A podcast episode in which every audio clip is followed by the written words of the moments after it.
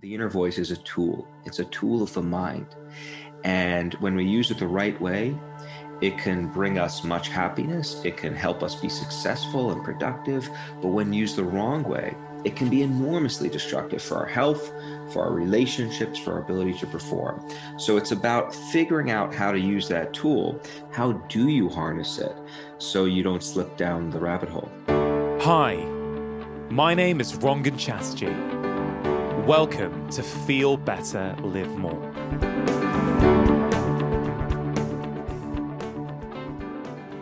So, before we start today, I've got a question for you. Do you have a voice inside your head?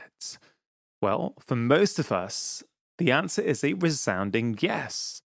And we often turn to this voice for guidance, for ideas, for wisdom, but sometimes this voice can lead us down a rabbit hole of negative self talk and endless rumination. So, is it possible to take back control and harness the power of this so called inner chatter?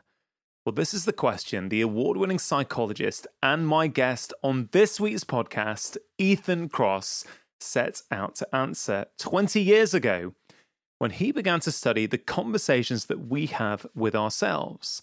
Now, in his brand new book, Chatter, Ethan combines groundbreaking research with real life examples to illustrate how our inner voice controls our life. The language we use about ourselves, he says, can be incredibly powerful. Yes, there is negative self talk, but that same voice can also help us innovate, problem solve, fantasize, rationalize, and in many ways, helps to shape our identity. You see, it's our inner voice that makes us unique as humans. So rather than silencing the chatter, we need to learn how to harness it. Now, if this all sounds intriguing but too good to be true, rest assured this conversation is packed with super practical advice from the very start. You're going to find out why it's not always good to talk, that sometimes in the moment is not the best place to be, what distant self talk is and how it can help us, how to harness the placebo effect, how to support others through their chatter, when social media is helpful and when it's not, how rituals and awe create control and perspective, and why you might want to consider putting together your own board of advisors.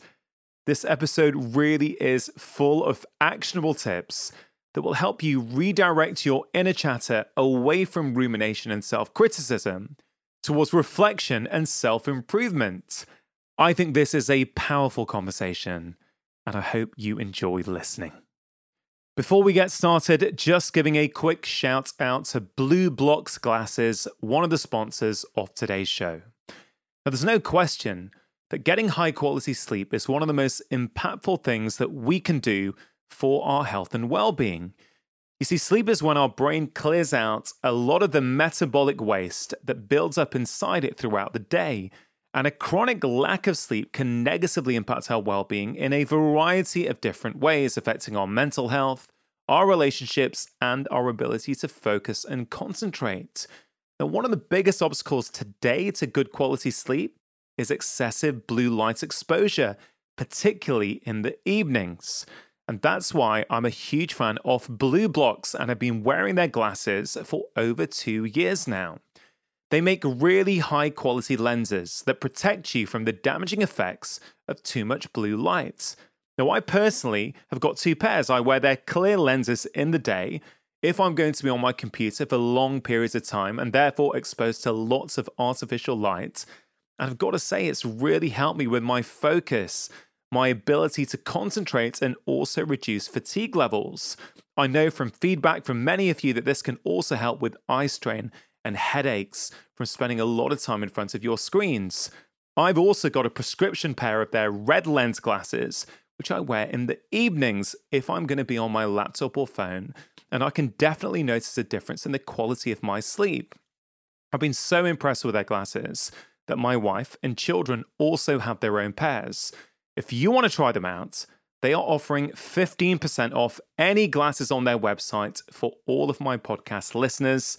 Simply use the discount codes LIVEMORE at the checkouts for 15% off.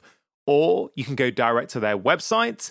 That's blublox.com forward slash live more, B L U B L O X dot com forward slash live more, and the discounts will be automatically applied.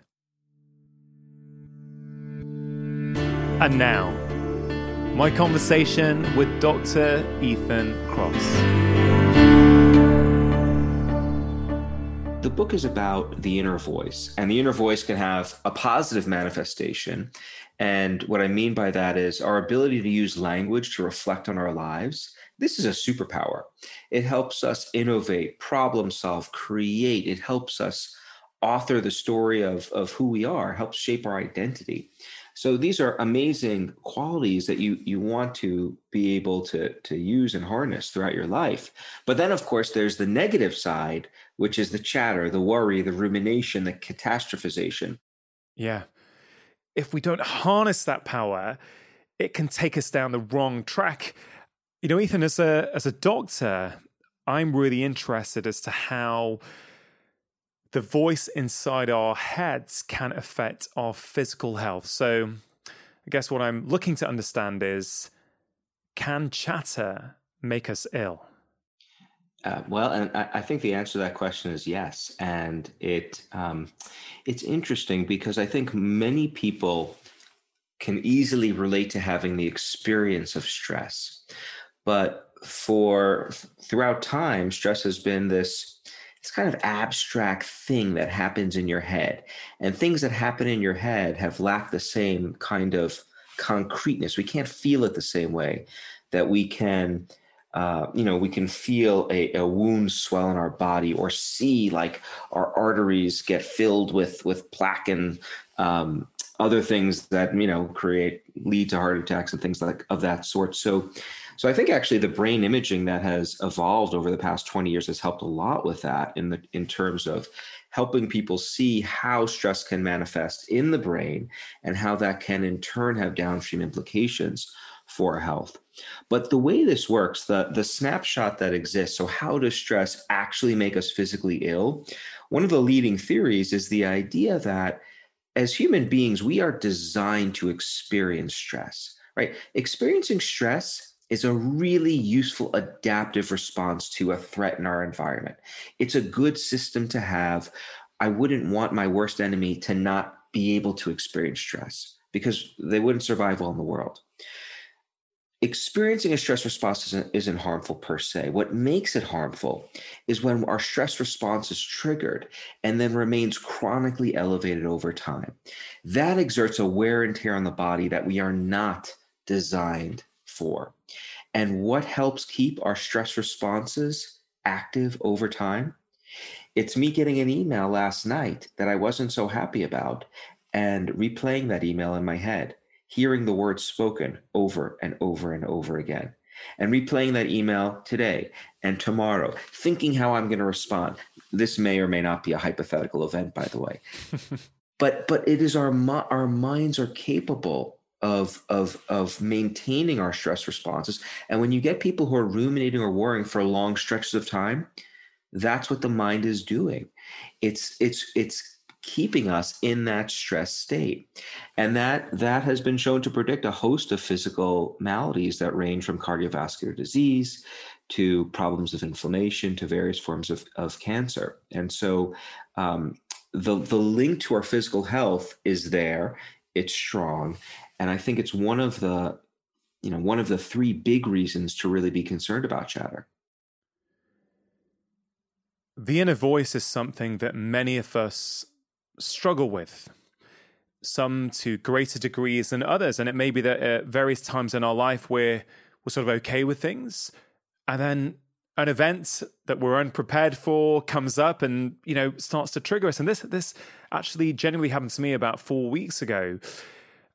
I'm pretty pretty calm person these days. You know, I certainly didn't used to be. I've done a lot of work on this, a lot of uh, meditation, journaling, all kinds of things. You know, a lot of work on my own inner voice. But there was an incident in my family life to do with my son's schooling that, you know, for, for a whole five days, I realized that my my inner voice had just gone up to not even 10 to 11. And my wife said to me one morning, you, you are making yourself sick with this. And I was aware that I was making myself sick, but in the moment, it was actually really hard to do anything about it. So, so for people who resonate with that, either now and again or, you know, day to day, you know, what what is the aim here? Is the aim to turn it off completely, or is it to sort of manipulate it and shape it so that it can work in our favor rather than working against us? Well, before I answer that question, I want to I want to thank you for um, for divulging that personal story because I think one of the things that can be really powerful is is sharing with folks that really ultra successful people we all struggle with this at times. I think this is part of the human condition this this ability to slip in to to chatter. Um, so so thank you for doing that um, the question of whether what the goal is the goal in my mind is not to turn the inner voice off. The the goal is to harness it. So i actually tell the story in the book of a neuroanatomist who desperately wanted her inner voice shut off and she she got her wish so to speak it, tragically. I'm laughing but it's a tragic event. She had a stroke and it temporarily took out her language ability her ability to use language not just language uh, as as we use when we communicate with one another but when we communicate with ourselves initially she described the experience of not being able to talk to herself as as liberating. Gone were the whispers and worries that made life unpleasant. But what also left her was the positive side of the inner voice, the ability to use language to simulate and plan for the future. I don't know what happened with your son, but I'm guessing it was some kind of problem. And I'm guessing you started thinking about it in an attempt to try to solve that problem in some way, to figure out why was this happening? What can I do? Right? That's your beautiful brain trying to weigh in on this situation to, to muster the resources you have to get to the bottom of it, but not working in your situation. Well, we'll talk about why that often backfires later. So she lost that capacity to use language to control ourselves, to, to make sense of her experiences, to plan for the future. And that was really unproductive. So the the challenge I think we all face is not to turn the inner voice off. It's to prevent it's to when we find ourselves slipping into chatter to nip that response in the bud as quickly as we can to free up our inner voice to do the wonderful things it evolved to do to help us plan to help us simulate to help us fantasize and and so forth and so on. Yeah. Really powerful example. And, and as you were as you were describing that ethan i i thought back to early on in my career as a gp and I remember some patients who would come to see me, they were they had been put on antidepressants. And one thing they would commonly say, of course, not everyone, but a, a lot of people would come back and say, Dr. You know, I'm not feeling as low as I used to, but I'm not getting the same highs as I used to either. I'm I'm just sort of existing somewhere in the middle the entire time. And I don't really like it. I'd rather actually come off and actually mm. feel the lows, but also feel the highs. And it's not quite the same thing, but I guess the underlying principle is quite similar to what this colleague or this neuroanatomist you're writing about. It's the goal isn't to to go to one extreme or the other, you know, because it's part of life, isn't it? That the kind of inner voice, we don't want it muted completely. We want to use it. Yeah, I mean, here's a simple um, simple metaphor here. So, uh, let's say I'm I'm in construction, right? A hammer is a tool I have. A hammer is an invaluable tool. I use to build houses. I used to take things apart carefully. I wouldn't be a successful builder without a hammer. Now, a, a hammer, though, in the wrong hands, i.e., in my hands in real life, can be a massive source of destruction, right? So it's about how you use that tool. I, I would argue that the inner voice is a tool, it's a tool of the mind. And when we use it the right way, it can bring us much happiness. It can help us be successful and productive. But when used the wrong way, which is the and the, manifestation of that is chatter, it can be enormously destructive for our health, for our relationships, for our ability to perform.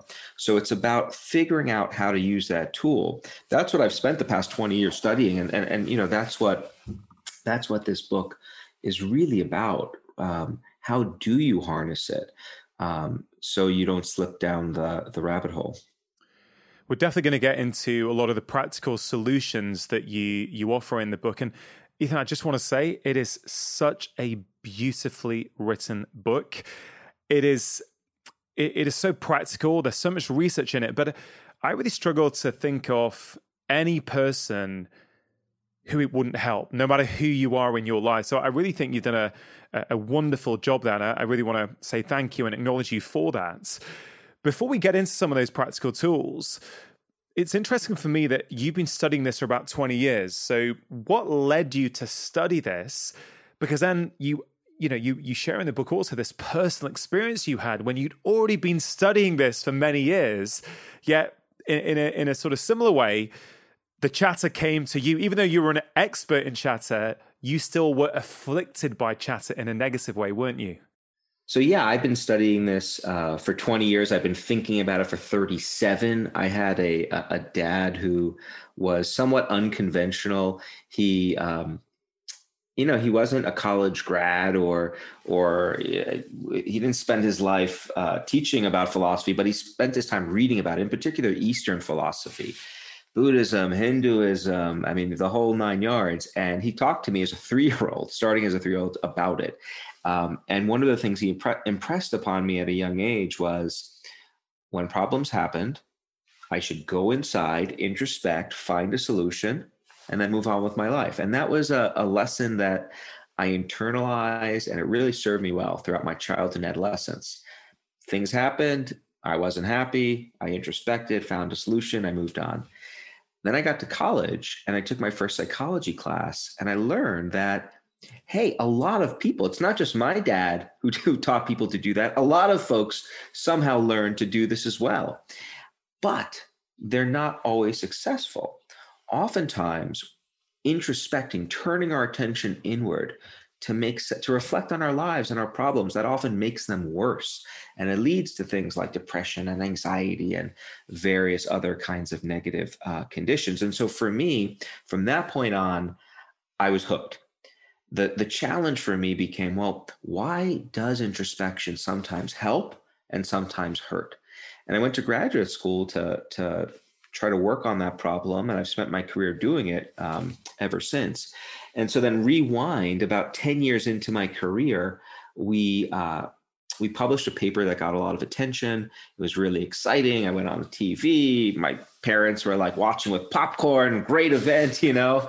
Um, and and then a couple of days later, I got a, a really hostile, threatening letter in the mail. The kind of letter that you know you no one wants to receive slurs, threats, drawings.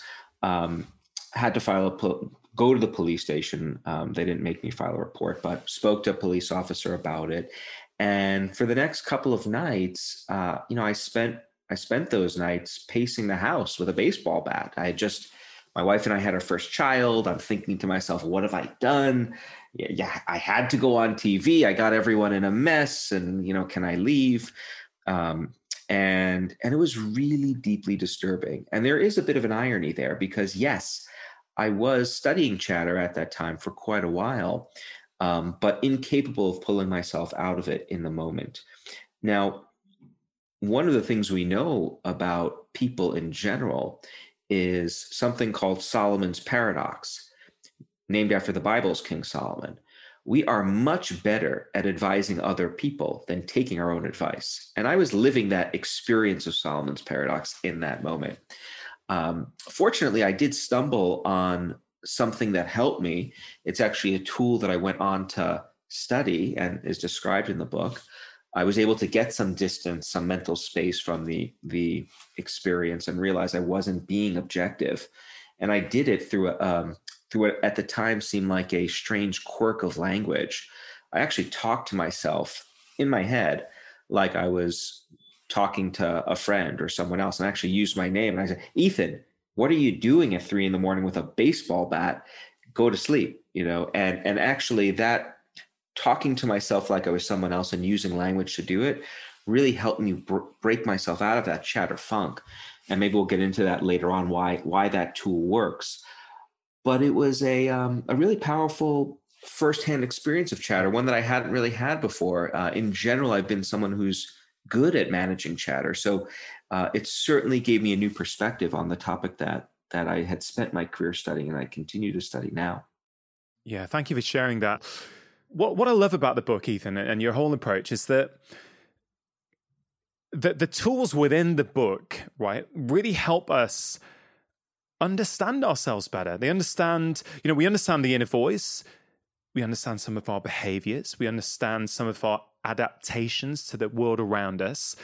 And that's why I'm such a big fan because I feel awareness is actually such a key part of long term transformation. You know, we can follow people's advice, sure. I can give a patient advice, great. They can follow it for a few weeks, a few months, but but at some point, they've got to really start understanding. Oh, I, I, get it. In this situation, this works really well for me. In that situation, that works well for me. And they they start to take ownership of it.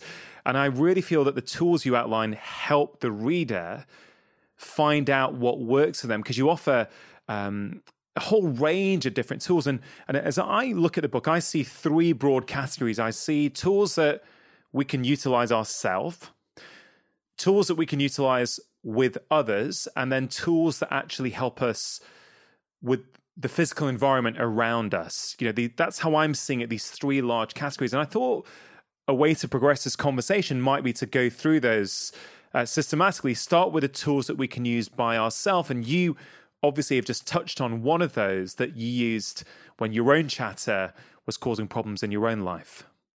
Yeah, you've summarized it beautifully. And, you know, um, one point I might add is that I don't think there are any single tools that are magic pills. We've evolved these different tools to help us with our chatter because I think different combinations of tools work for different people in different situations.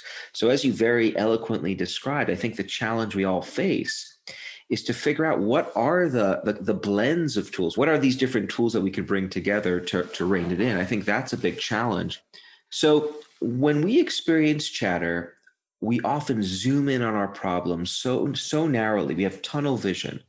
We're focusing on on that issue that's bugging us to the exclusion of really everything else that's going on in our lives. And so one of the things we've learned is that what can be really helpful in that situation is to broaden our perspective to step back or zoom out if you will to focus on the bigger picture which often brings alternative ways of making sense of what we're experiencing that can be quite useful so, um, you know, the the technique, since I mentioned it already, giving yourself advice like you would someone else, and actually using language to help you do that, we call that distanced self talk. It's a kind of distancing tool. And this ability to get some distance or space from our experience can often be quite helpful. Uh, we call it a distancing tool because if you think about the context in which you use names and, and second person pronouns, words like you, most of the time we use those parts of speech. We use them when we think about and refer to other people. So the idea here is that when you're using your own name and the word you to refer to yourself it's a kind of automatic perspective switch. It's getting you it's it's it's it's leveraging the power of language to help you relate to yourself like you were relating to another person and interestingly enough, we see people falling back on this tool during times of stress throughout history. Everyone from Julius Caesar to Henry Adams to the, the actress Jennifer Lawrence to my favorite, you know, LeBron James. During times of stress, people seem to do this odd thing. They start talking to themselves using their own name. All right, LeBron, here's what you got to do. Jennifer, get your act together. This is just an interview. And, and what we find with laboratory studies, experiments, is that when you ask people who's who are in the midst of chatter to, to try to coach themselves through a problem using their own name, it really helps them do that. Rather than thinking about the situation they're facing as a threat, something that they can't handle, when they're talking to themselves like they're advising someone else, they end up giving themselves pep talks. They start reframing the experience as a challenge, something they can manage. Ethan, you've given a hundred talks before. Why are you so worried about this one? You've never had someone ask you a question that has led you to cry on stage. It's going to be fine, and so forth and so on. So it's it's this small shift that really breaks you out of this threat mode. I can't do it. Oh my God, what's in front of me? And really gives you this sense of uh, self efficacy that you can manage this situation. Which, which by the way, that's something that I think most people are trying for when they're in the midst of chatter. When a person's struggling with anxious thoughts or depressive cognition, many of those people want to feel better. They want to think differently about the situation. They just don't, they can't do it. And, and the idea is like stepping back a little can help them follow through with their goal to actually think different, to actually feel better. So that's one tool. I, love tools like that because certainly in health and wellness, you know, I, my my mission is to try and make it as accessible as possible to as many different people, and that's a tool that we can all use now. I wonder how much culture plays a role here, and the reason I ask this is because you know, in the UK, my feeling is that if we see someone being interviewed on television, let's say LeBron James, for example, as you brought him up, and if LeBron doesn't say, you know, I was feeling nervous, I was feeling stressed, but I got it together, if he says, so in that game, LeBron was feeling nervous and LeBron actually knew what he had to do, I think the British sentiment is to be a bit mocking of that and go, oh man, he really sort of has tabs on himself or thinks a lot of himself to talk to himself in that way. Yeah. Right. I don't know if it's the same in America or not, but but your, your the book and then the research shows actually no, no, no. He knows exactly what he's doing. That is really, really powerful at providing that psychological distance. So, how would you yeah. unpick that a little bit for me? I'm so I'm glad you asked. Um, so, first of all, you know, we're related distantly, US, UK, and our responses are the same. So, actually, LeBron LeBron James did this during a live special on ESPN, our sports station. He was he was basically trying to decide: does he stay with his hometown team, the first team he played for in the NBA, or leave for a different team the first time he became a free agent. And so he's done this primetime special to announce his decision. And then on live television, he says, I didn't want to make an emotional decision. LeBron James got to do what is best for LeBron James. the internet went crazy bananas about this, right? He's a narcissist, blah, blah, blah. And so, so yes, um, uh, the, the response is the same. Couple of things to say about it.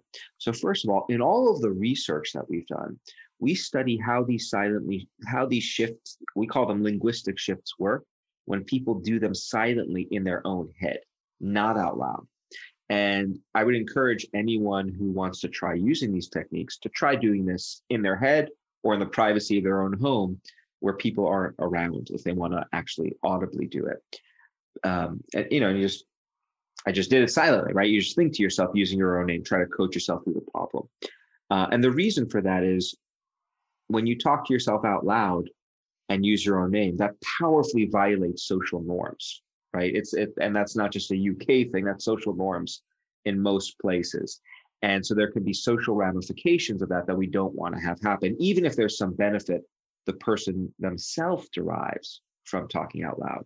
So if you're going to use the technique, do it silently. That's the, the, the first point.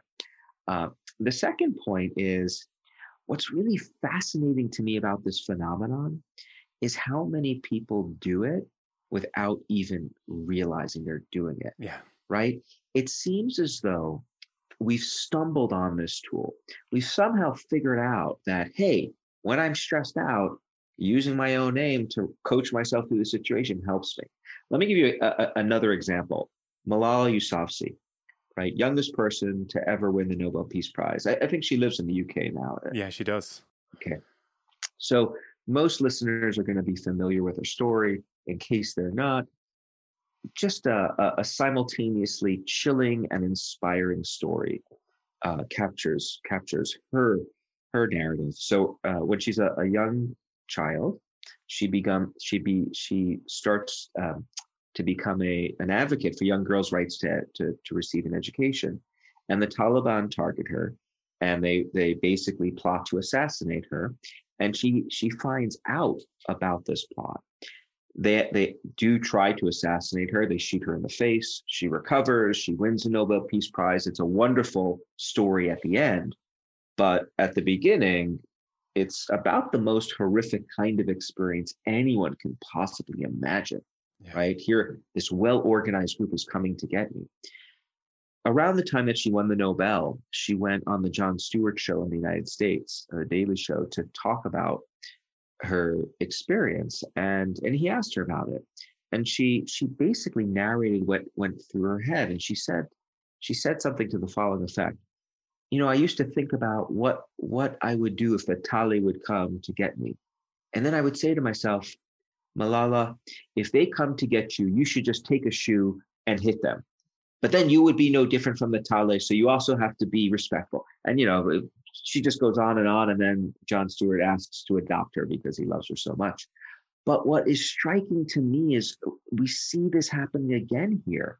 She starts off, she's contemplating the most stressful experience anyone can imagine someone coming to assassinate me. She starts off in the first person. You know, if they, what, what should I do if they come to get me? And then the moment in her mind, the moment they arrive, she switches to coaching herself. Malala, take a shoe and hit him. So, you know, did Malala's dad, did LeBron James's dad, did Julius Caesar's father or mother teach them to do this? I don't think so. I think we stumbled on the tool. And I think where the value of the science comes into play with this tool and many of the others that I talk about in the book is that it shines a spotlight on these tools, which allows us to be much more deliberate about yeah. how we use them, how we incorporate them in our lives. You know, there's an analogy here to medicine where many medicines come from plants in the forest, right? We we then through science identify active ingredients and we put them in a pill form and we make it very easy to to go right for the medicine when we need it. And the hope is that this book can help people do that as well when it comes to the inner voice.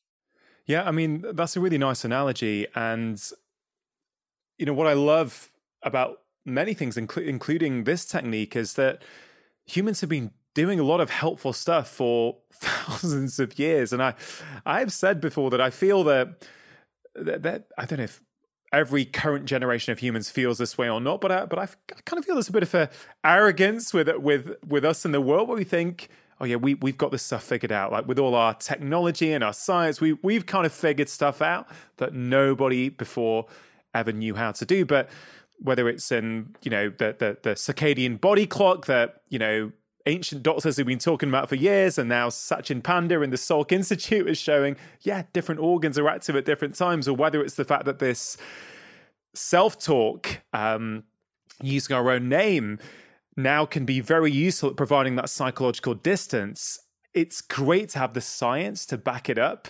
Uh, and I find that very humbling, actually.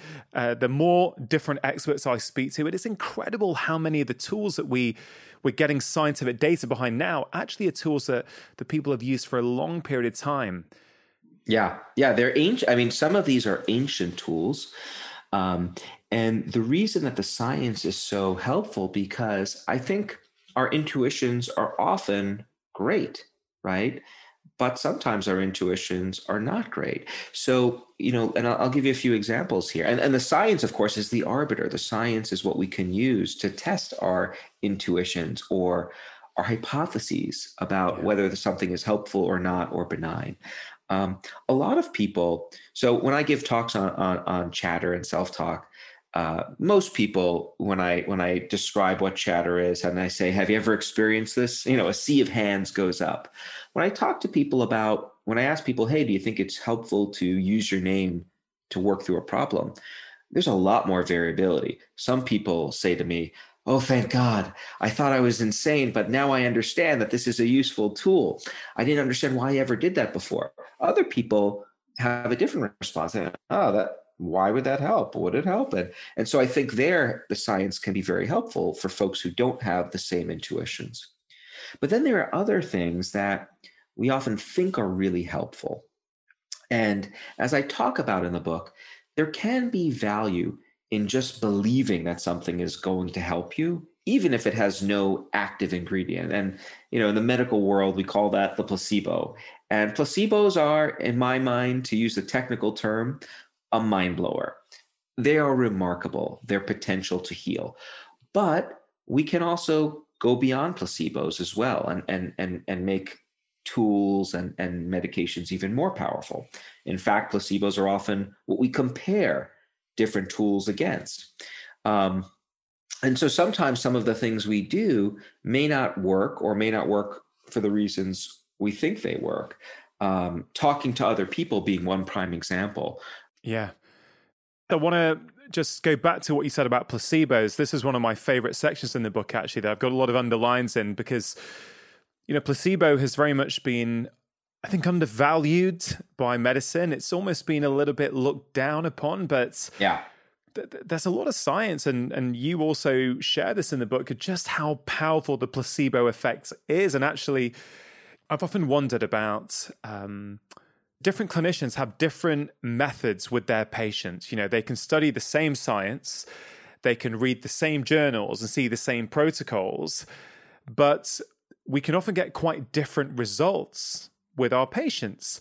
And I've always wondered why is that? Why do some patients do what their physician asks them to do? Why are some unable to do it? And I, and I, it was hard for me to shake the conclusion that it's not just the quality of the information you give that's important; it's the way in which you deliver it.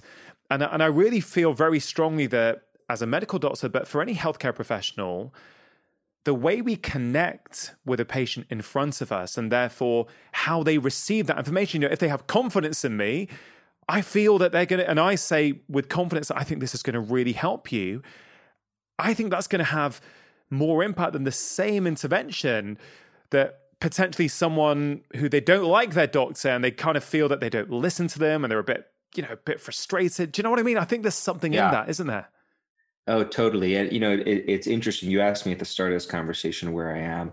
So I'm with my in-laws, and uh, my father-in-law is a retired physician, and he trained with a, a physician by the name of Bernard Lown, um, who is a really interesting guy. He was a um, uh, a Harvard-trained cardiologist who not only invented the defibrillator, but if that weren't enough, won a Nobel Prize for Doctors for Peace or something like that. So quite an illustrious CV.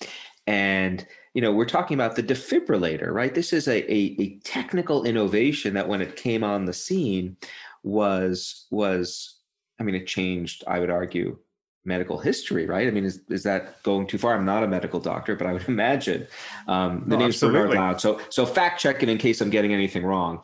But but he wrote a book that I read several years ago. You'd think this guy who was was so brilliant and so technologically competent would be would be promoting technology, and he was by no way by no means averse to it. But his message was compassion and the importance of, of, of, of, the relationship between the physician and the patient. It's not enough to do the tests. In fact, we probably do too much testing. Make sure put the stethoscope on the on the chest and, and leave it there, maybe five seconds longer. Put your hand on the shoulder and tell the patient it's gonna be okay. I think what you're describing is very much was his philosophy, he just passed away very recently. This idea that other people can serve in a certain sense as a kind of placebo agent, a way of helping other people believe that they're going to feel better yeah. and that that that's not going to necessarily make stage 4 cancer go away it's not not no necessarities are, are relevant there but it can exert a lot of benefit in helping supercharge the effects of interventions and techniques. So I think it is a vital message. I think it's relevant to medical doctors. I think it's relevant for humanity more generally yeah. too. When I speak to my students, when I talk to my kids, I want to give them these beliefs to help them harness the power of their mind to do what it can and is capable of doing, which is often we're not harnessing it to that full capacity.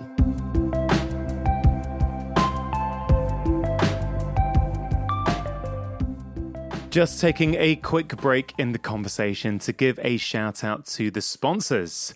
Four Sigmatic is a wellness company that is probably best known for its delicious, crash free mushroom coffee. Now, I first became aware of this company when I was in LA about 18 months ago. I was staying with one of my friends, and he made us both some Four Sigmatic mushroom coffee, which I really enjoyed. I also noticed that I didn't get the typical highs and lows that you often get with some coffees. Now, they also make many other products that are designed to help you support your immune system. And the one I'm really enjoying at the moment is their cacao plant based protein powder. It contains lots of immune supporting nutrients, and I'll often use it to make myself a cacao protein smoothie alongside my breakfast or after I've come in from a run or had a workout. It's crafted with pure plant protein and contains seven functional mushrooms and adaptogens like ashwagandha and reishi, as well as real organic cacao. It contains no fillers whatsoever, and it's really, really tasty. I think they are a fantastic brand and they stand behind all of their products. Love every sip or get your money back. Now, I've arranged an exclusive offer with them on their best selling proteins. This is just for listeners of my podcast. Receive up to 40% off on their best selling protein bundles or 10% off everything else using the code Live More. To claim this deal, you must go to foursigmatic.com forward slash live more Again, this offer is only for Feel Better Live More listeners and is not available on their regular website. Go to F O U R S I G M A T I C dot com forward slash live more and get yourself some delicious plant based proteins. Full discount applied at checkout. The show is also brought to you today by Athletic Greens. Now, nutrition, as we're all aware, plays a key role in our health and well being, but it's not just our physical health. The right nutrition can also help us with our mental health and emotional health, as well as the health of our immune system. Now, in an ideal world, everybody would get all of their nutrition from real whole food, but the truth is, as I've seen time and time again with many of my patients, that many of us struggle to consistently do that. That is why I am a fan of high quality whole food supplements like Athletic Greens. Athletic Greens make one of the most nutrient dense whole food supplements that I've ever come across. It contains vitamins, minerals, prebiotics, probiotics, digestive enzymes, and I myself take it regularly. If you want to take something each morning as an insurance policy to make sure that you are meeting your nutritional needs, I can highly recommend it. For listeners of the show, if you go to athleticgreens.com forward slash live more, you will be able to access a new special offer where you get 10 free travel packs with your subscription. You can check it out at athleticgreens.com forward slash live more.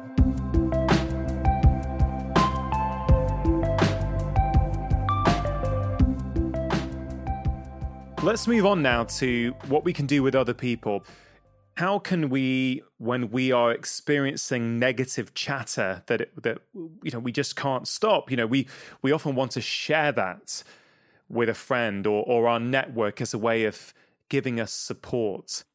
And there's there's a couple of phases to that of course which you you beautifully illustrate in the book which I don't think we consciously think about. We think that oh I'm not feeling so good let me call up my buddy and talk about it with them but but you, you're sort of demonstrating how that's not always enough. Yeah, I'm, this is one of my favorite topics in the book. Uh, before I go into the the the people, I want to just say, what you know, with respect to the tools that you can use on your own, we talked about one, but I just, I mean, I realized there are countless other tools that I talk about in the book, and that exist. And so distance self-talk is just one example of the many things you could do on your own. So you want to be able to move back and forth between tools.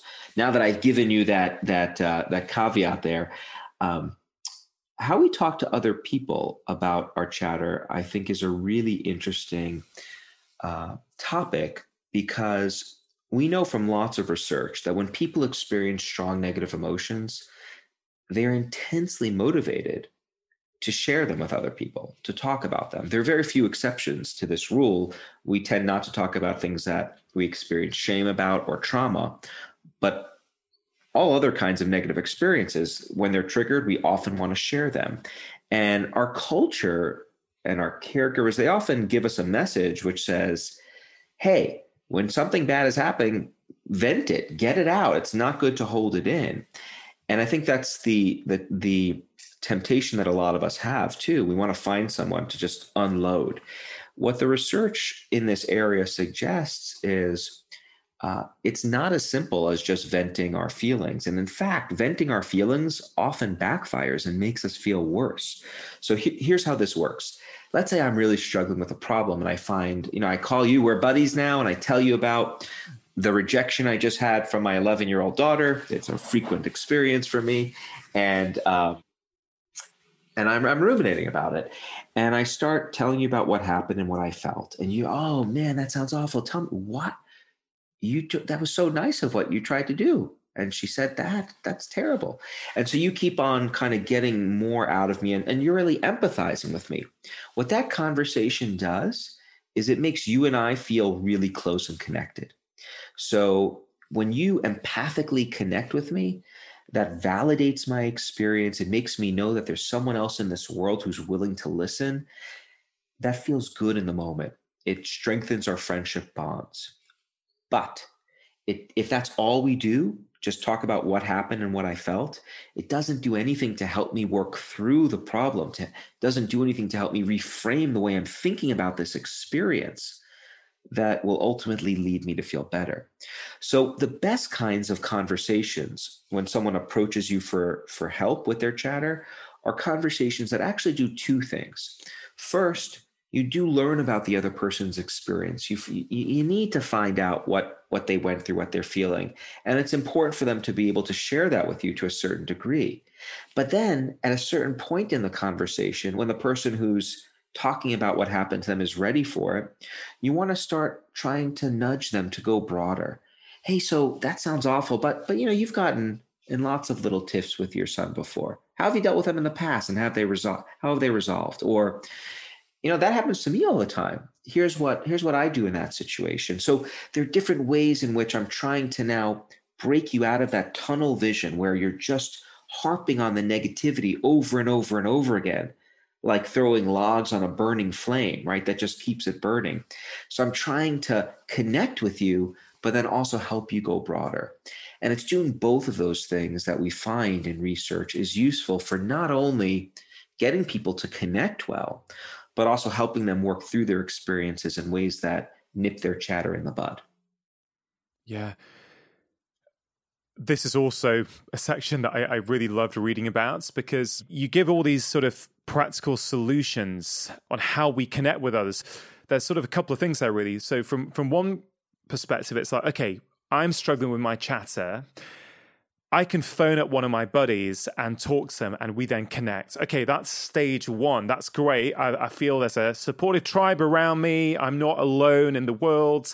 You know, for social animals like humans, that's a, a really rewarding feeling to have that we're not alone, that there's people around us to, to help us and keep us safe. But sometimes we're, we're missing that second part, which is the solution? How can we help that person think about this differently? And you said, oh, you know, um, you know, this has happened to you lots of times before. How did you deal with it then?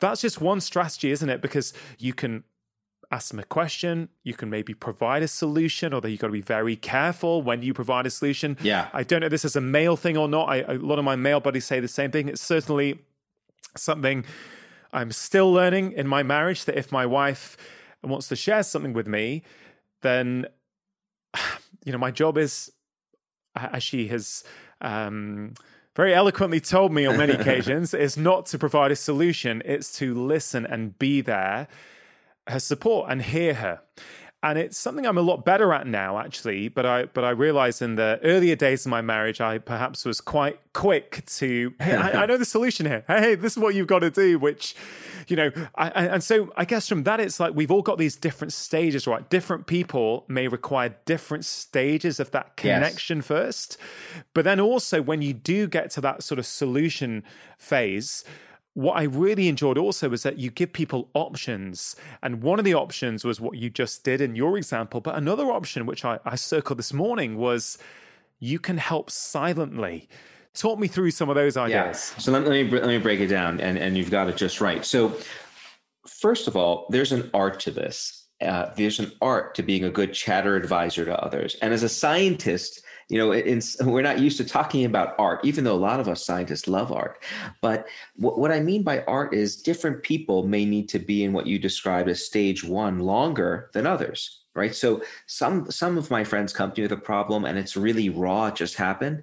I'm going to spend a lot more time just learning about what they're feeling and what they're going through before i start to nudge them into thinking about the big picture. And i might even ask them hey you want me to can can I offer a suggestion or do you want to just keep talking? I mean, there's nothing wrong with asking that question to someone else because they'll often tell you, "No, I want to keep going," or "Yeah, please, God help me." Like, I mean, uh, I've had people say that to me, like, "Please tell me what to do." You know, so different people will vary in terms of when they're ready to get from stage one to stage two, and we want to be sensitive to that.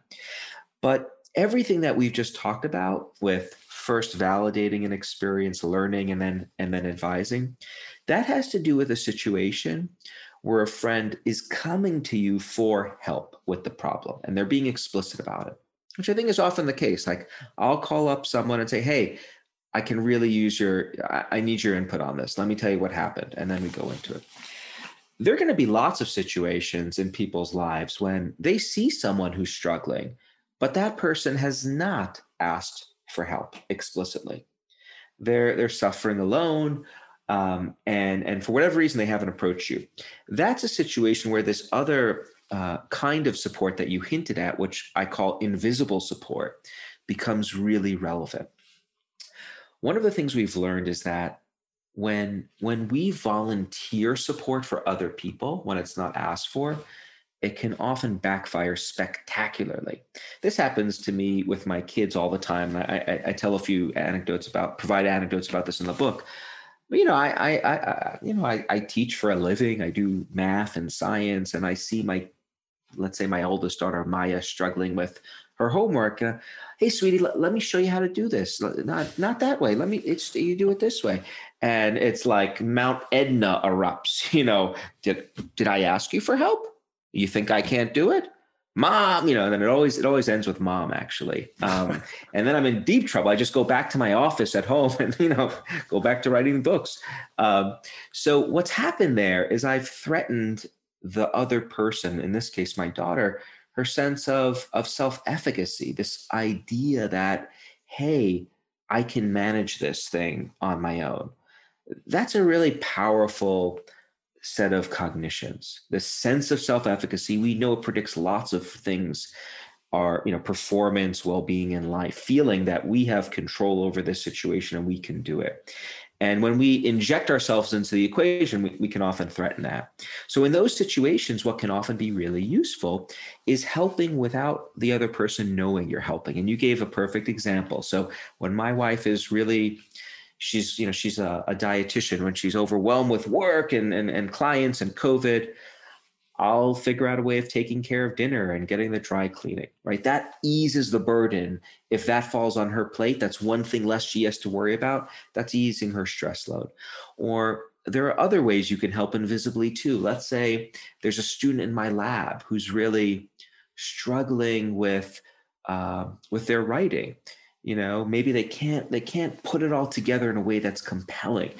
And um and so maybe there's a workshop on campus a guest speaker is coming to talk about a topic. I'll i'll i'll, I'll write an announcement to the lab. Hey this sounds like a great talk for all of us. Why don't we go together? Right? So that's an, a way of getting information to that student who's struggling but without me shining a spotlight and say hey you need to attend this because your writing stinks. So there are lots of ways that we can try to help outside of awareness invisibly and i think that's a powerful um, awareness to have when it comes to our relationships. And and again the big picture here is we're, we're talking about really breaking down how to get good support from others and on the other end of the spectrum how to provide good support. We're breaking down it into bite-sized steps so as to allow people to be much much more deliberate about how they go about seeking and providing support in their lives. I, when I'm when I'm struggling, I there are like three people I call for help in my personal life and four in my professional life.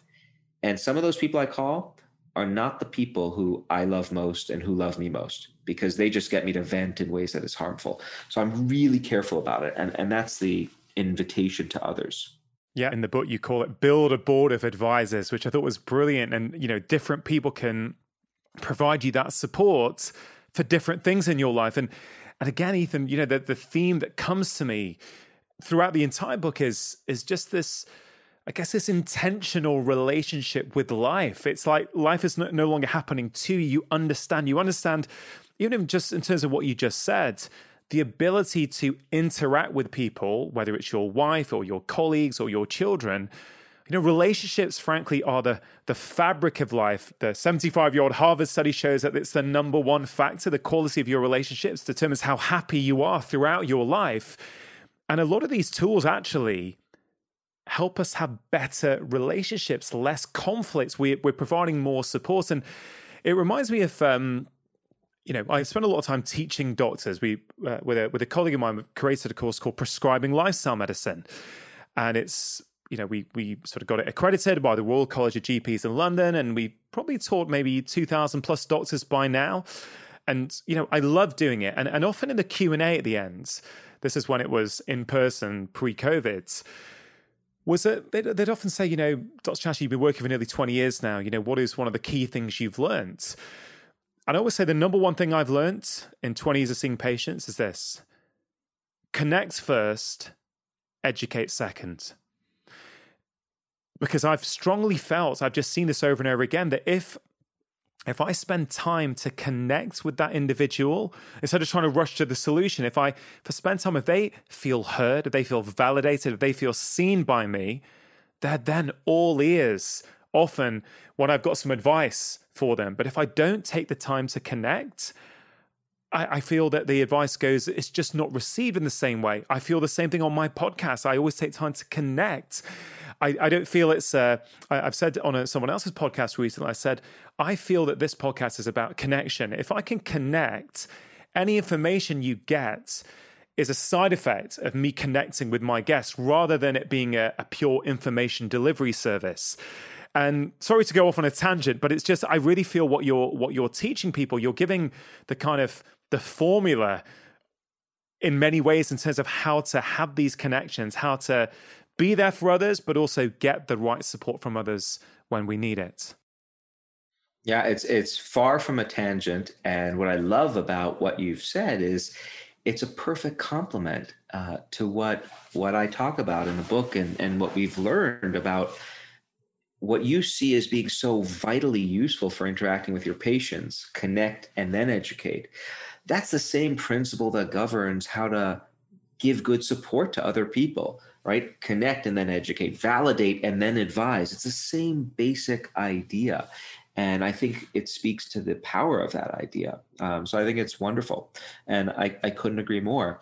And yeah, the way that I think about what we're trying to do in the science in this space is provide people with a blueprint, right? For for how to how to manage this inner life that we all have that often transforms from a wonderful life into inner noise. And what's the when that happens, what's the blueprint that you can use to bring those conversations back on track? I think science has has a lot yeah. to say about yeah. how to do that with pinpoint precision. To be clear, many of us have tools that we already use that work for us. The latest statistics on coping with with COVID and and the stresses it has brought, um, you know, it, look, this has been devastating for the world, and and rates of anxiety and depression are triple what they normally are. But about 70%, at least in the states, of people are are not reaching clinical levels of anxiety and depression. They they actually are managing the stressor reasonably well. It's not to say it's not aversive, but they're doing it. And what that tells me is that they are bringing tools to bear to manage the situation. So it's not like we don't have tools, but the idea is that with science, we can get a lot better at filling out that toolbox and teaching us how to use those tools much more effectively. Yeah. And I think that's what the, the book and the science does so well. And the technique you shared about psychological distance people may already be doing that, but now that they know that there is science behind it, there's two things. First of all, they're more likely to use it, I think, in the future. And, and secondly, there's more intention behind using it rather than it just happening and not realizing the impact. You can almost add a bit of placebo in there as well because it's like, oh, I know that's oh, going to help me. So just sprinkle a bit on top yeah. as well to, to, to sort of that's to supercharge right. what happens. Um, when we're talking about the mind, and we, we said right at the start what a powerful tool it is if we harness its power in the right way. I kind of feel the social media is is a we we can make a similar argument about social media instead of saying it's all good or all bad. We go, well, hold on a minute. There's many many benefits, but we got to be careful with how we're utilizing it. And so, on this subject of sharing, um, you know, you know, we're, we're going through some chatter and we want to share that with others. Now we can do that with our friends in privacy, where, you know, we've got some boundaries, we've got some experience. Many people these days are choosing to do that online. And I actually see that there's quite a few prominent influencers here in the UK who you can actually see them doing their emotional processing through their posting. And it's, you know, I actually yeah. look at them with compassion to go, hey, man, you know, I understand what you're doing, but I don't know if that's helping you or not. I hope it is. But my worry is, is that you're just feeding that negative voice because you post something agitated and then you'll get all the kind of negative uh, comments, all the positive ones, and you just cause this um, cauldron of toxicity. Whereas I sometimes feel maybe taking a bit of your advice and actually having a, a board of advisors and going to them first before you share it with the world might be more beneficial. So, uh, what role does this play into the way that we deal with chatter? Uh, because I know you've also done some research on this as well, haven't you? Yeah, yeah, I've been studying social media for um, at this point about twelve or thirteen years, really from when it first started to take over, and and my views on it have evolved. Um, initially, we published some work suggesting that it de facto undermines well-being across the board. Um, based on the science that has now accumulated and, and work that we've done as well, uh, I think it is is is not right to say that social media is harmful or helpful. Period. It really depends on how you use it. Um, let's back up a second, though. Why is social media so relevant to chatter? There's work which shows that when we experience strong emotions, I mentioned this before, we often want to talk about them with other people.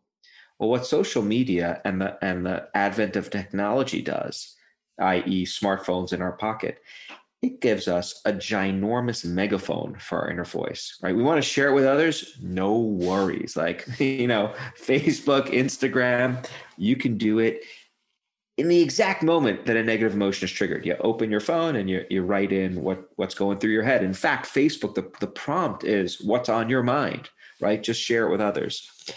Um, that has some implications um, for for what happens next, right? In the offline world, in the physical world, when we experience a negative emotion that we want to talk about with others, oftentimes we first have to find someone to talk to, right? And and so finding someone that that could mean in pre-pandemic days, like walking down the hallway, finding a colleague, making sure they're not meeting with someone else, or calling someone and and you know they may not be available. But something often happens when we're searching for someone else to talk to which is time passes. And time tends to take the edge off our emotional responses right? As time passes we begin to feel better think differently. Um, with social media we're often tweeting and posting at the very peak of our emotional responses before time has had a chance to exert its healing effects, right? So we're uh, we're often projecting really raw stuff. And the other thing about social media is it strips away many of the empathy yeah. cues that exist in in offline interactions that serve as a kind of constraint that governs how we talk. So I'm looking at your face right now. I can see how you're reacting to me. In your voice, I hear the response to what I'm saying. If I say something that's hurtful or insulting, there's going to be feedback that I register instantly that's going to constrain how I subsequently respond. Oh, I'm sorry. Did I offend you in some way? Right? Like those empathy cues help keep society in check they help make sure that we're interacting with one another in civilized ways that promote social harmony. we don't have those empathy cues when we're tweeting and posting right? We're just doing it into a little text field. And so that that has the effect of de-individuating us to use a technical term and then make can make it much easier for us to to say things to other people or share things with other people that we would never say or share to their face. And that's how you get things like trolling and cyberbullying which can be really really bad right? They can be really quite harmful for society.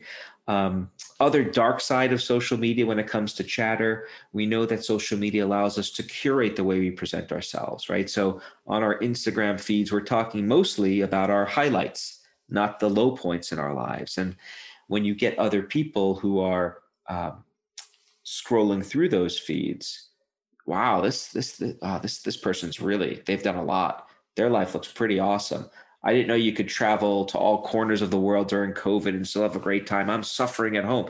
That can elicit feelings of envy, which drive our chatter response further. We're ruminating about how, ah, we're not doing as good or feeling as good as these other people. Um, social media, and the last, the last thing I'll say about the negative side, it can also create a kind of collective co-rumination, right? Like you're and i think we saw this with at least in the states with with our last um, election i suspect with brexit times were tumultuous in the uk as well but we're we're we're, we're putting out our negative thoughts and the negative news bites to our networks that are often like-minded and other people are jumping on oh that's terrible they're awful oh my god did you see this and it's a kind of collective vent session that can also drive people's negative responses and keep their chatter alive on a massive and scale. does, does that just just to jump in there? Yeah. Does it does that keep you locked in as I you know that stage one? You know, you're sort of you're not able to move to solution. Totally. You, you're sort of you're just stuck in that uh, co-rumination cycle. Yeah, and I think this is where the media.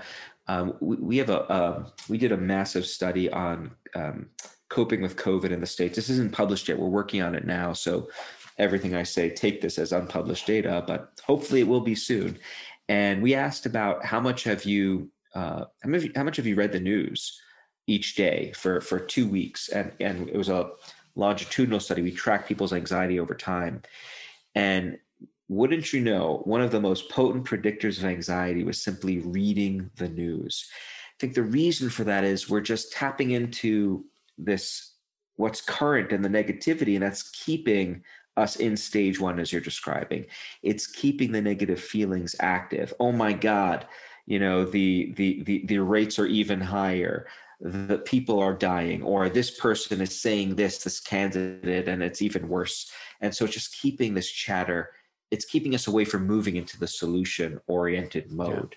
Yeah. um, so that's all the bad stuff. Now there is a positive side though of social media too which is it can provide us with a platform for getting good chatter support from other people, from a massive network of other people, and also for providing it to others as well. And so, um, you know, there there are there are cases in which if you if your network is is properly constructed with folks who are supportive and who are trying to provide you with aid, this provides you with a way of doing that. So I see someone who's really struggling. Hey, I can just help them really quickly in ways that I'd never do in the offline world because they'd probably never even ask me.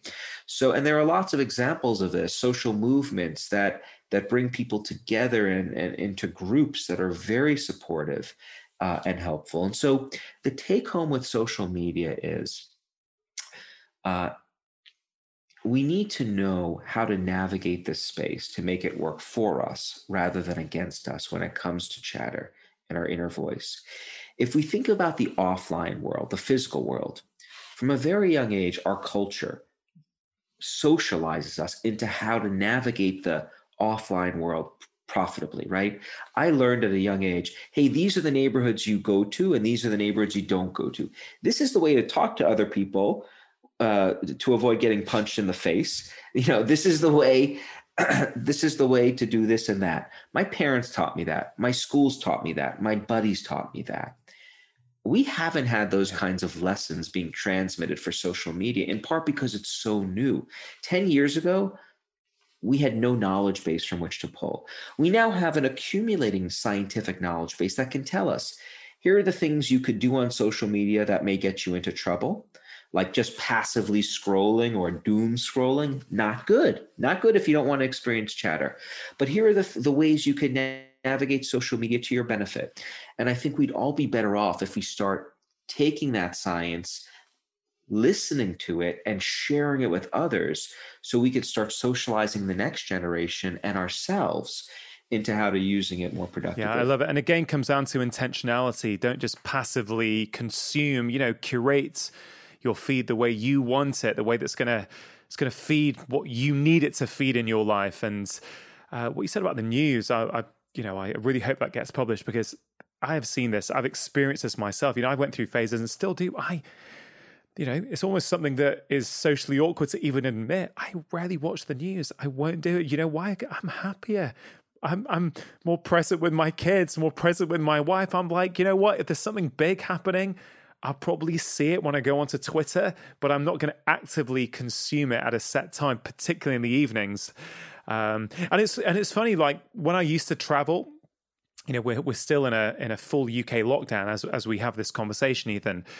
Um, but I remember sometimes, you know, you're away from home, you're in a hotel room at a conference, you know, in the morning, ah, you know what, I'm going to put on the breakfast news, which is like a novelty because I don't normally watch it. And you, you, you start to see, oh, I'm starting the day with this kind of bit of negativity in my brain, which I don't normally get at home because I'm I'm seeing it as a novel thing to do because I'm away in a hotel room, but actually becoming more acutely aware of the impacts it's having on me. And and this sort of I guess leads to this this third big bucket, which is how much the world around us, our environment, influences our chatter. So this final bucket uh, for me was was the most fun to research for the book. I find it fascinating that the way we've evolved tools exist all around us for managing what's happening inside us. And Rafael Nadal is the perfect way to kick this off. So, as many listeners will know, Nadal is one of the greatest tennis players of all time. And during an interview several years ago, he told a group that the thing he struggles most with on the tennis court are the voices in his head that to me is astounding right? So he is he is competing against the best athletes in the world. Nah their backhand not a big deal. My ability to hang with them for a full full match you know on wimbledon easy peasy. No what he struggles hardest with is managing that chatter in his head. And so what does he do? What's his go-to tool for managing that chatter? It's to to engage in these rituals. So if you watch nadal you'll see every time he walks onto the tennis court, he walks on in a very particular way, carrying one racket in his hand, his his his bag of rackets in the you know over his shoulder in the other. He then sets down his racket in a particular way, makes sure to turn to the audience, bouncing back and forth on his feet, always unzipping his jacket, aligning his water bottles on a diagonal between between his bench and the court. He's very, very sequenced tightly controlled in how he arranges things. And of course, once he starts playing, you know, the, the ritualistic behavior doesn't end. He picks his wedgie out of his shorts before every serve and then curls his hair. It may not be the most hygienic to do it in that order. He's he's arranging, you know, his his shirt. It's highly structured. And what he says is, I order the world around me to provide me with the order that I seek in my head he's on to something.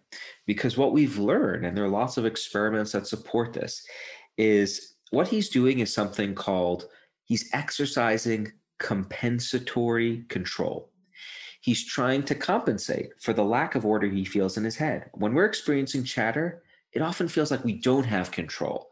You know, when you were when you were struggling with a chatter blip with your with your son, like I'm imagining that the thoughts were take the thoughts were in charge like you're not in charge because you couldn't stop thinking about this thing that was that was bugging you. And the idea is that when we're in that state which we all are at times by ordering our world around us by tidying up by organizing or by engaging in a ritual a very structured sequence of behaviors that provides us with a sense of order that helps us feel better we know from, from research that when people are stressed, they tend to reflexively start organizing and engaging in ritualistic behavior. I actually experienced this when I was working on my book. I did something very unusual for me. I, I say unusual because, as you, in, in a moment you'll see, in general, I'm a pretty happy go lucky, easy, you know, go with the flow kind of guy. There are stacks of papers and books. There might be an occasional pair of jeans and a shirt on the floor in my bedroom or the office. Like, no, no big deal. When I was writing the book, my house was never as organized as it was then. So I go in the kitchen and I'd organ, I'd clean all the dishes and put the pots and pans away. I joke that at some point I, I, I was beginning to think that my wife wanted me to experience chatter because the the consequence was that the house was looking so so spick Maybe she thought you were giving her invisible support. Yeah, yeah. Uh, that that that's the that's the much healthier way. Of, that's a much better way. And if she ever listens to this, she'll like that. Um, she'll like that one better. Um, but but so that was me. Just you know, you see this a lot. People are are when they're stressed out, they they they they organize things. Um, this is this is this is one tool this is an environmental tool that we can use to manage our chatter i think it is instructive that throughout time our culture has given us rituals to deal with chatter provoking events if you think about particularly stressful moments in life like when we lose loved ones to death or other stressful moments at the other end of the spectrum, the birth of a child. We think of the birth of a child as a joyous moment. It is, it often is, but it can often be quite stressful too. That's when they're most vulnerable historically. And I think that's probably true to this day. Um, cultures give us rituals yeah. to engage yeah. in, right? Right? Grieving rituals, birthing rituals. And so we've again stumbled on this tool without knowing how they work. So, to be super concrete here for listeners, when you're stressed out, one thing you could do is organize your space. Like that can be useful for managing our chatter.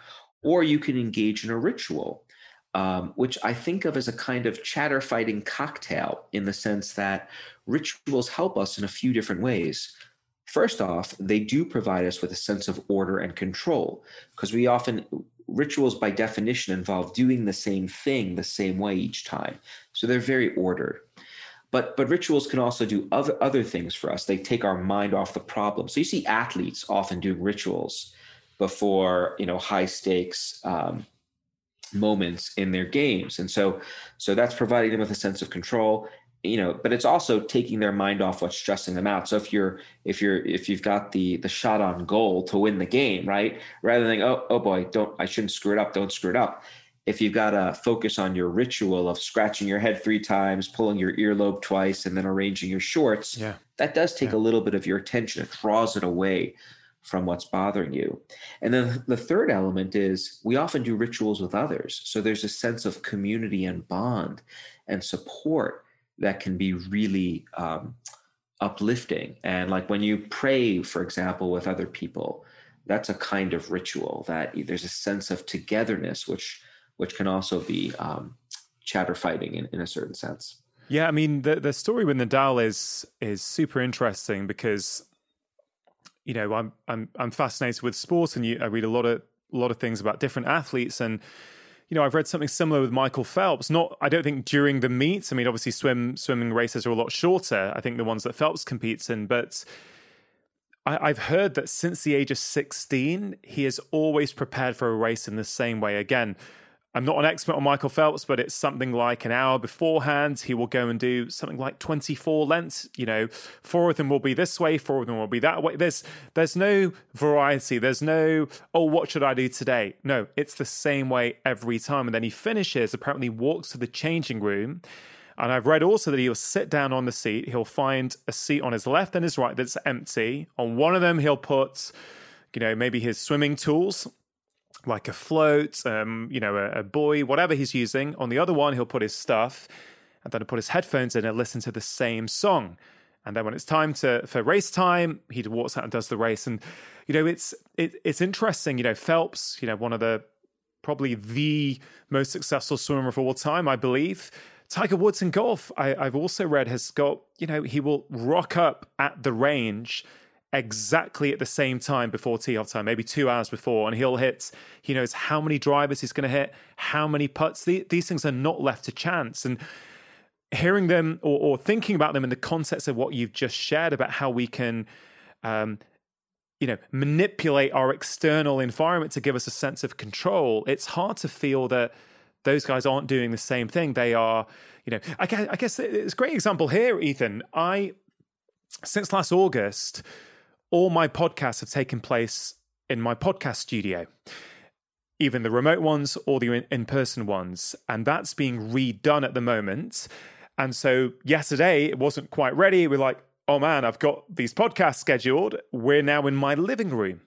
And I'm in a slightly different setup with a different mic. And it, it took me 10 minutes at the start just to really get into it because ah, it's not quite right. It's not quite what I'm used to doing. So I, I think I think the external environment it's it's massive, isn't it, in terms of our inner emotions? Yeah, it's massive. I think you know one way of describing the athlete's behaviors. Ah, oh, this is just superstitious and but but what we know from the science is that they're actually they're onto something again this is an example of stumbling on a tool maybe we haven't even stumbled our cultures are often giving us these tools but but we're not quite sure why these things work but we think they do and so now again we have the opportunity to be much more deliberate about this in our lives. And i think that is really empowering. Um, so you know i i do rituals too. Before i give a, a, you know a talk to hundreds of people i i say the same thing to myself. I could hear like my wrestling coach from high school giving me and you know saying come on you could do it. It's time to do this and do that.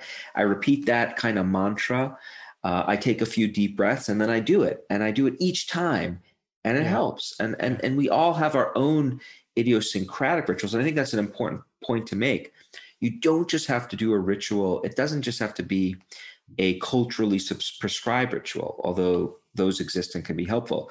The research shows that you can often just create your own rituals and benefit from them as well.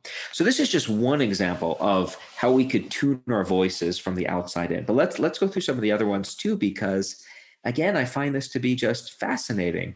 So, uh, so we talked about well, two. We talked about rituals in order, which are related. Let's talk about awe. So, the experience of awe, awe is an emotion we experience when we're in the presence of something vast that we have trouble explaining. My last experience with awe was a few weeks ago when we landed the the Mars rover on Mars.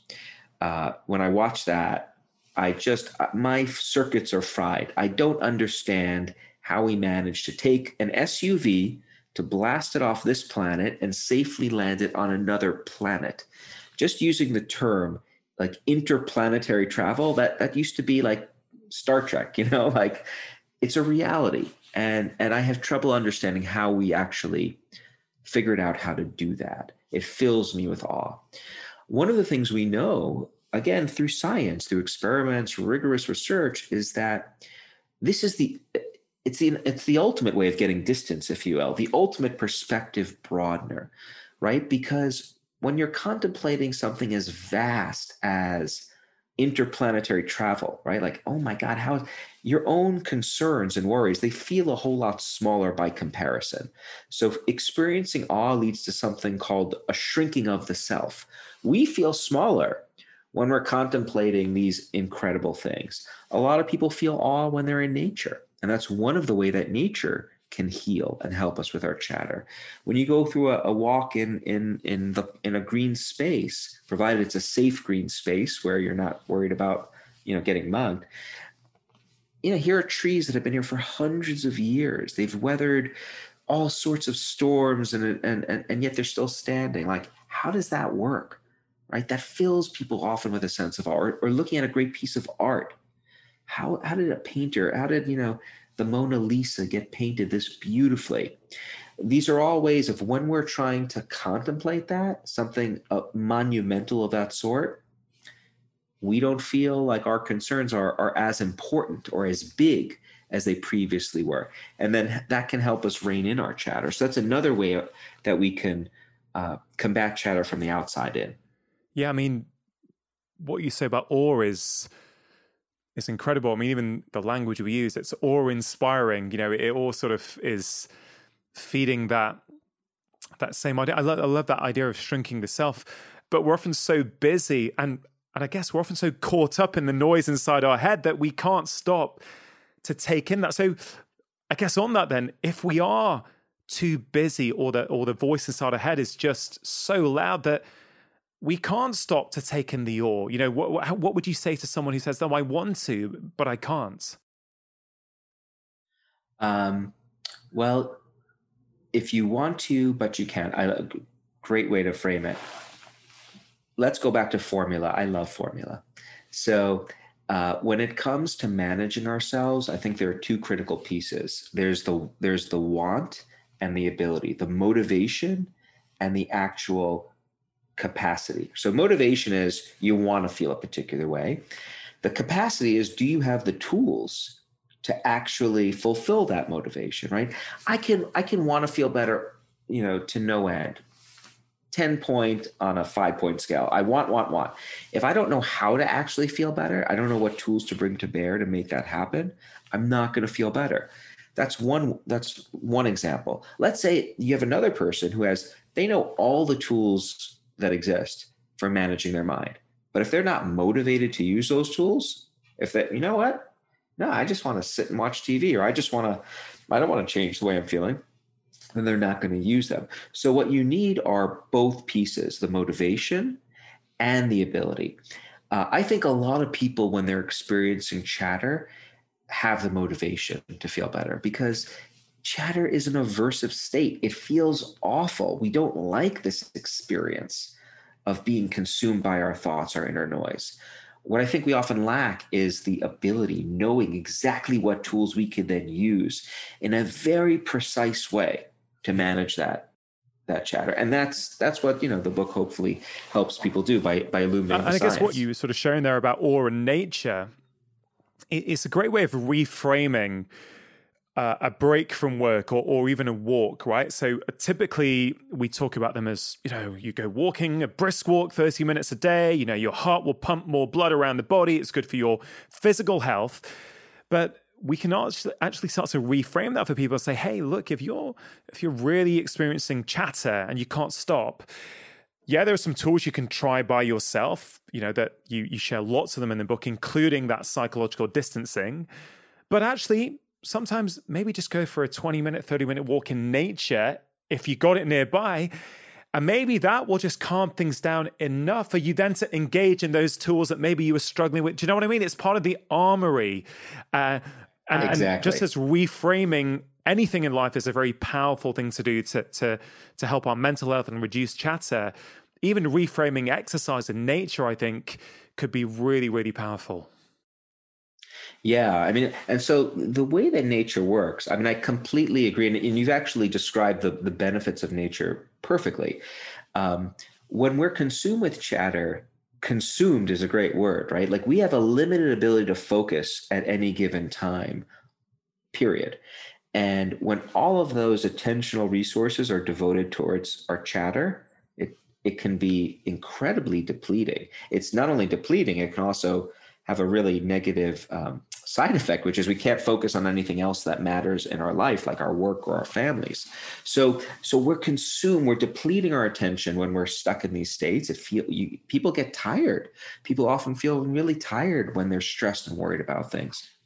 What nature does is it provides a natural recharge to those you know the the attention that is consumed and and the way that works is when you're walking through a safe space a safe natural space I, I always feel like i have to say safe because i grew up in the city in new york and the parks in new york when i grew up at the time these were this is where you got mugged. So you know you've got to find a nice natural setting where you don't have to worry about those kinds of things or it defeats the purpose. But when you find that park the the greenery naturally captures your attention in a very gentle way you you start taking in the flowers and the hedges and the trees and and and you're you're you're engaged with them but you're not focusing really hard on it like you would if you're trying to solve a problem. And what that does is when you have that kind of what we call soft fascination with the world around you it allows your your attention to replenish. And that attention can be really helpful to have it to to to implement these other tools that that I talk about in the book and that people will um, you know have at their disposal. So you know nature can heal in a variety of ways. It's free as are all of the tools in this book right? These are not these don't require years and years of therapy or or or pills which can be effective in some cases but also have side effects. The idea here is that we could start using these different tools to very immediately help provide us with some relief. Yeah. Just a couple of things i'd love to finally touch on ethan if we can. Um, one of them was the idea that that i never really heard articulated in this way before was that a lot of the tools help us create a bit of distance between us and the negative thoughts but you sort of contrast that by saying that when you have joyful thoughts or blissful moments, you don't want distance. You want to fully immerse yourself in that experience. And I thought that was really, really interesting.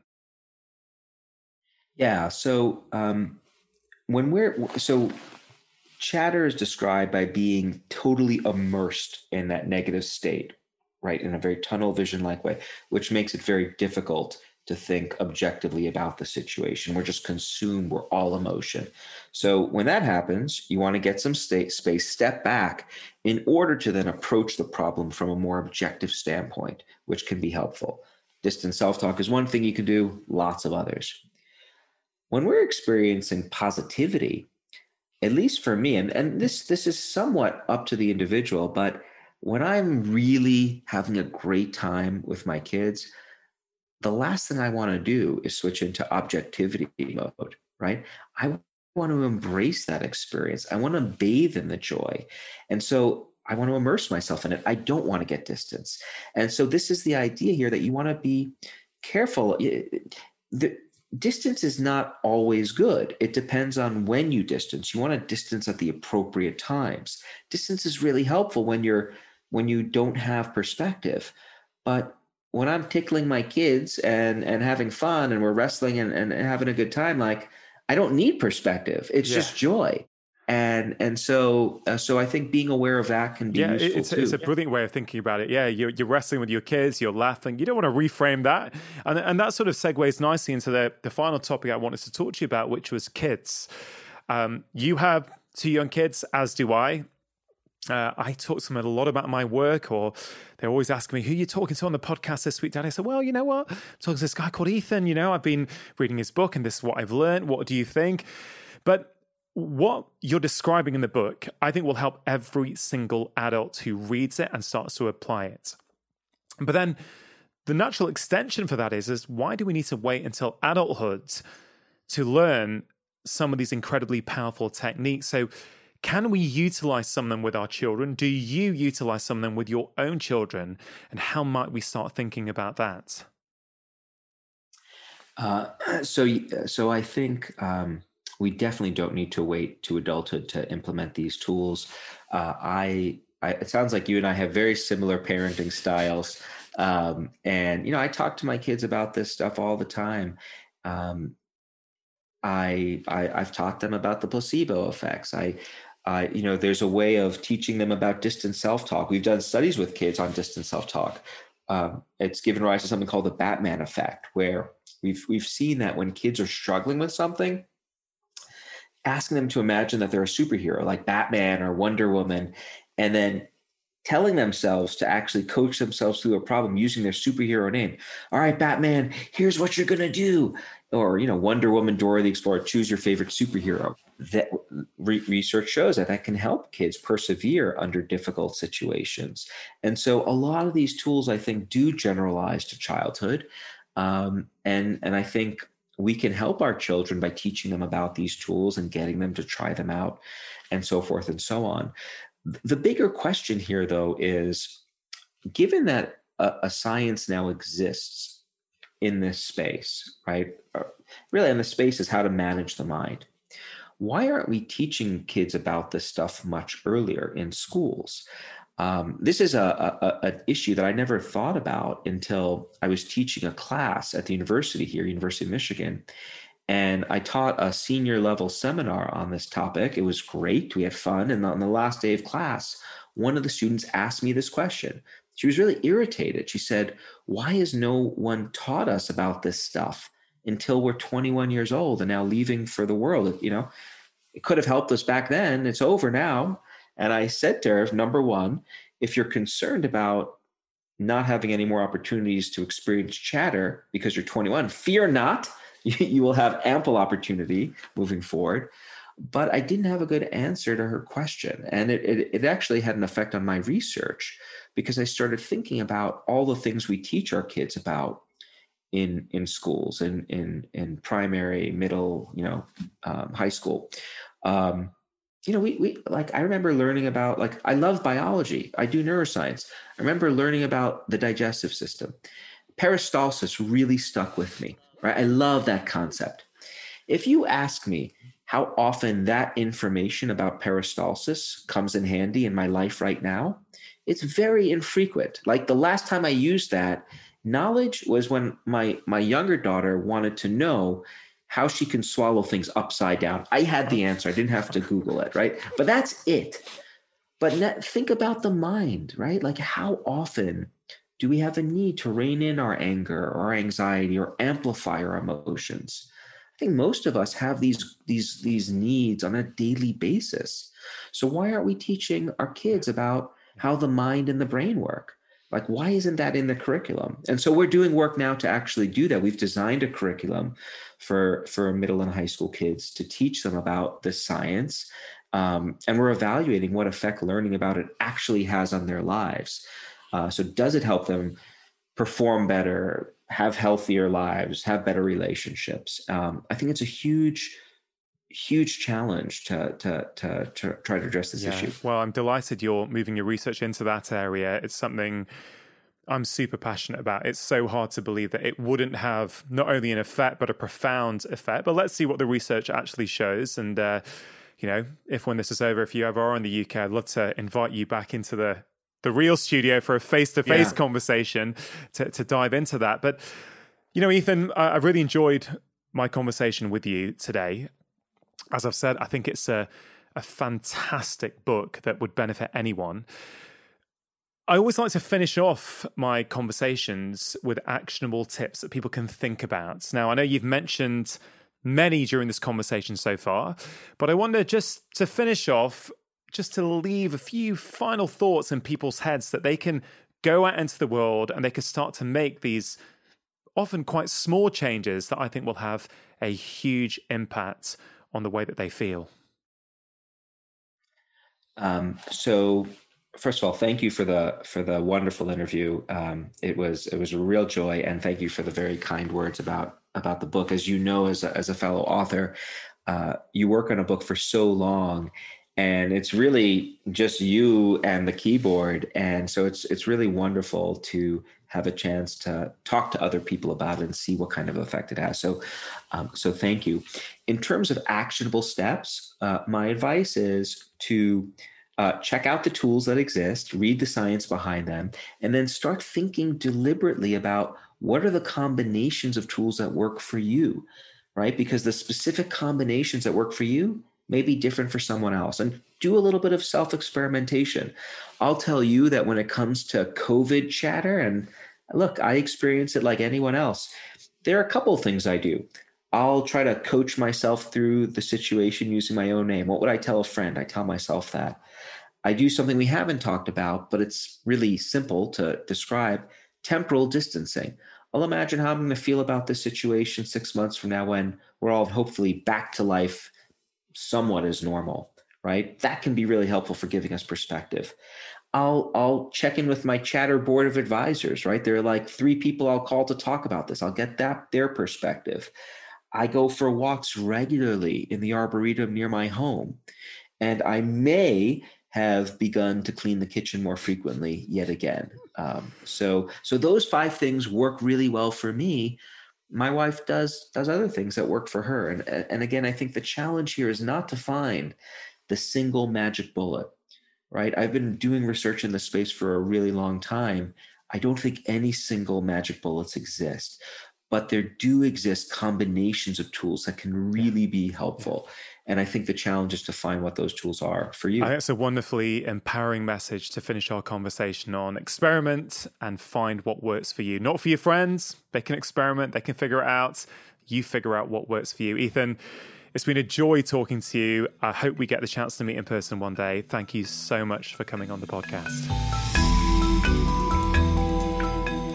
Really hope you enjoyed that conversation. As always, please do have a think about one thing you can take away from today's episode and apply in your own life. And don't forget to check out Ethan's book, Chatter The Voice in Our Heads and How to Harness It. If you want to support the show, please do share this episode with your friends and family.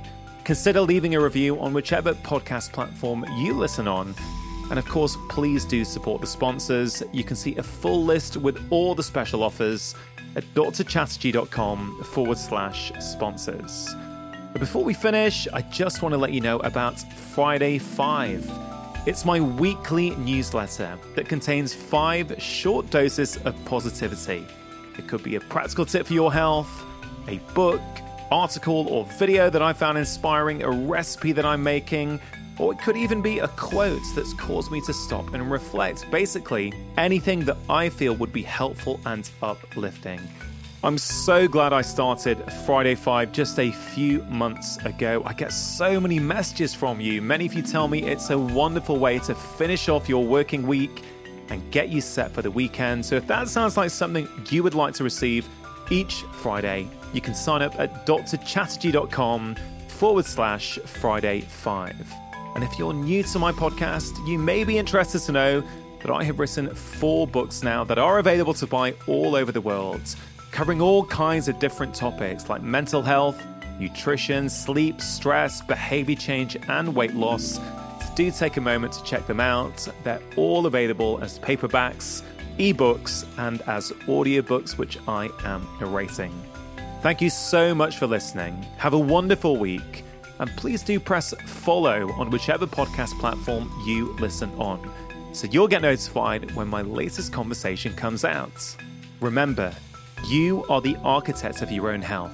Making lifestyle changes always worth it because when you feel better, you live more.